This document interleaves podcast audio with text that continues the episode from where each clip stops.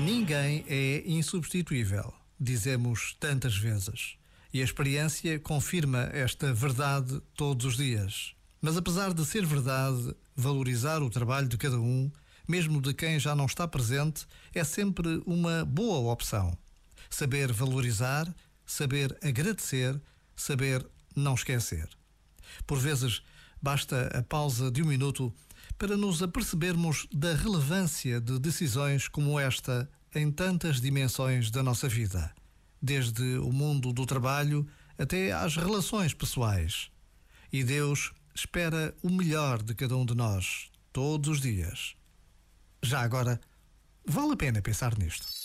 Este momento está disponível em podcast no site e na app.